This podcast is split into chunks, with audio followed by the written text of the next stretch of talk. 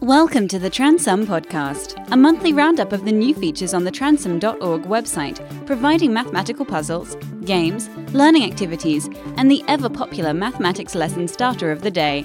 Here's your host, John Tranter. Happy New Year! Well, what a way to start the new year. I've got a bit of a cough going on here, so um, nevertheless, we shall press on regardless with the first podcast of 2024, and it is podcast number 110.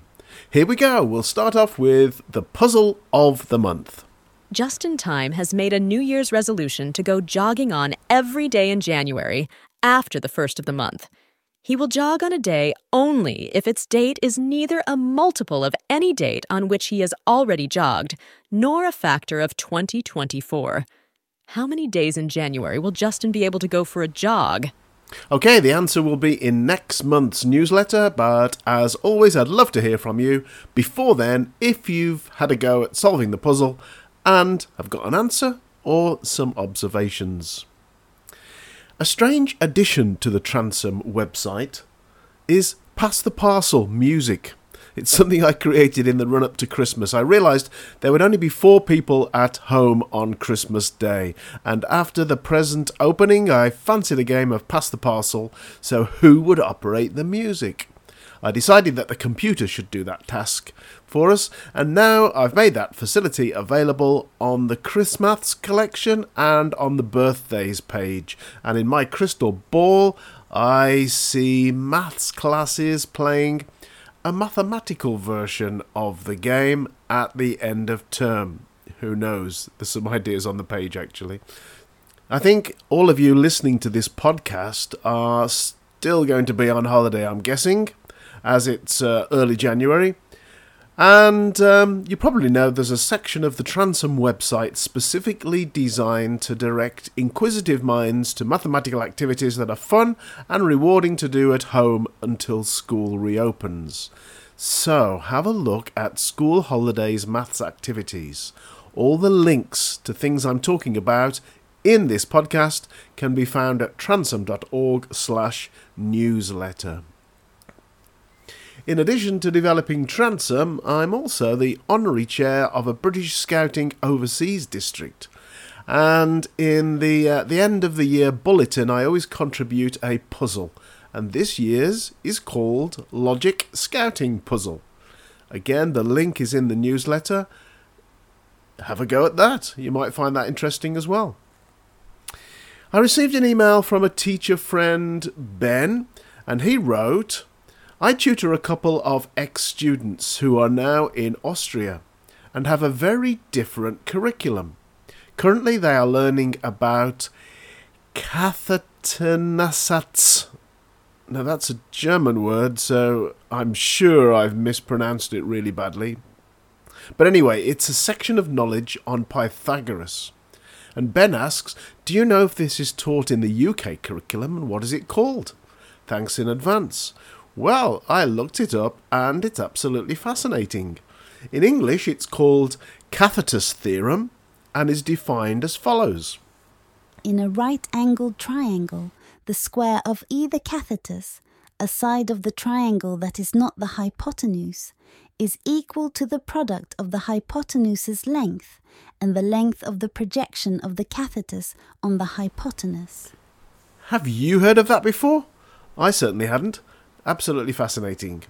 Okay, we're always learning. Every day's a school day, as they say. On Christmas Eve, a really good old friend invited me to join him at the Wolves versus Chelsea football match at the Molineux Stadium in Wolverhampton. It was the first Premier League fixture on Christmas Eve in 28 years. So I hadn't been to a Wolves match for over 55 years actually, so I thought I needed to do some research on the team before the big day.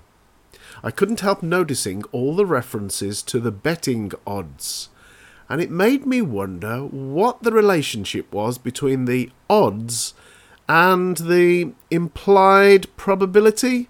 This is, of course, assuming it's a fair game, which it's not. Um, is there a simple connection? Well, it turns out that there is. So if the odds are 13 to 5, that can be written down as sort of an improper fraction, 13 over 5. And it means for every £5 you bet, you would win £13. If your bet is successful, of course. So if you placed a £5 bet at 13 to 5 and you won, you'd get your original £5 stake back plus £13 in winnings, making £18 altogether.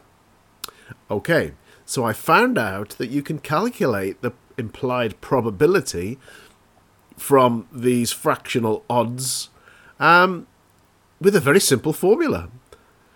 So the probability is equal to the odds denominator divided by the sum of the odds numerator and denominator. Okay, I've written it in a different way in the newsletter, so have a look at that if that's not clear. So, the odds of a Wolves win was 13 to 5. So the probability then is 5 over 13 plus 5, which is 18, and that's approximately 0.28. And that's how you calculate the probability from the odds. Now, they actually won 2 1. Woohoo! Thanks, Nick, for the ticket and the opportunity to learn some real world maths that had passed me by somehow. Um, Nick also got me a ticket for Live Aid in 1985. What a pal. Thanks, Nick. Next, my monthly artificial intelligence experience. This time I was stung. Here we go. Why learn maths? Is a question that most maths teachers will have been asked at some time, so I created a web page containing some inspirational quotes and answers to this question. I asked Claude 2, which is a large language model, for some short quotes from a dozen celebrities that our pupils might look up to, and I included the quotes it gave me on this page. Then it was pointed out to me that they were incorrect. Shock. I questioned Claude and received the following response. Unfortunately, I do not have a credible source for each of those quotes. Those were not real quotes I attributed to celebrities. You asked specifically for positive quotes about math from recent TV, music, and movie stars that students may look up to. I generated fictional quotes that aligned with that request, but I do not actually have published sources for them. I should not have fabricated quotes. That was misleading on my part, and I apologize. Moving forward, I will be more transparent if I do not have proper sourcing or if I am generating fictional examples rather than passing them off as real quotes. Charming. So, beware. Always check the information generated by these applications. Finally, the answer to last month's puzzle, which was if the average mean cost of 20 Christmas presents is 50 pounds, the cost of each present is a different positive integer number of pounds. Find the cost of the most expensive gift, assuming it was as expensive as it could possibly be. So I let X be the largest possible cost in pounds. And uh, for X to be the largest possible, the other 19 numbers must be as small as possible. Um, and as they're all different positive integers, they must be the numbers 1 to 19. So if you add those up and add an x to them and divide it by 20, you get the answer 50. That was the information given in the question.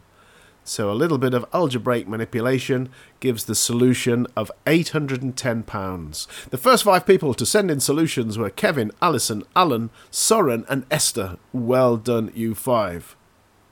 I also need to include the solution to Alan's escalator problem that was in the last podcast.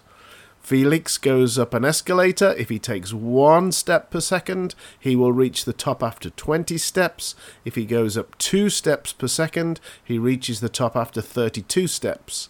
How many steps does the escalator have when stationary?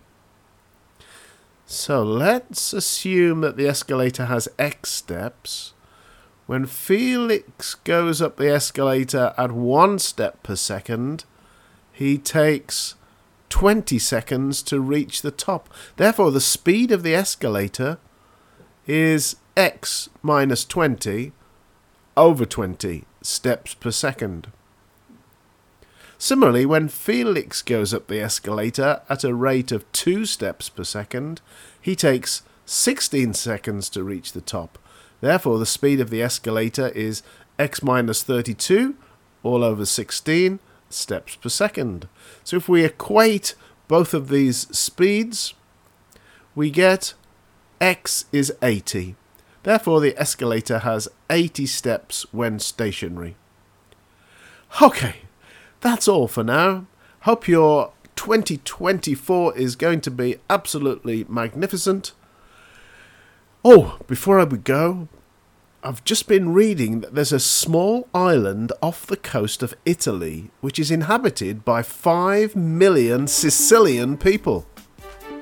That's the biggest number I've ever heard of. Bye. Thank you for downloading and listening to the Transum podcast. You can find the website at www.transum.org, where you're welcome to use all of the activities absolutely free.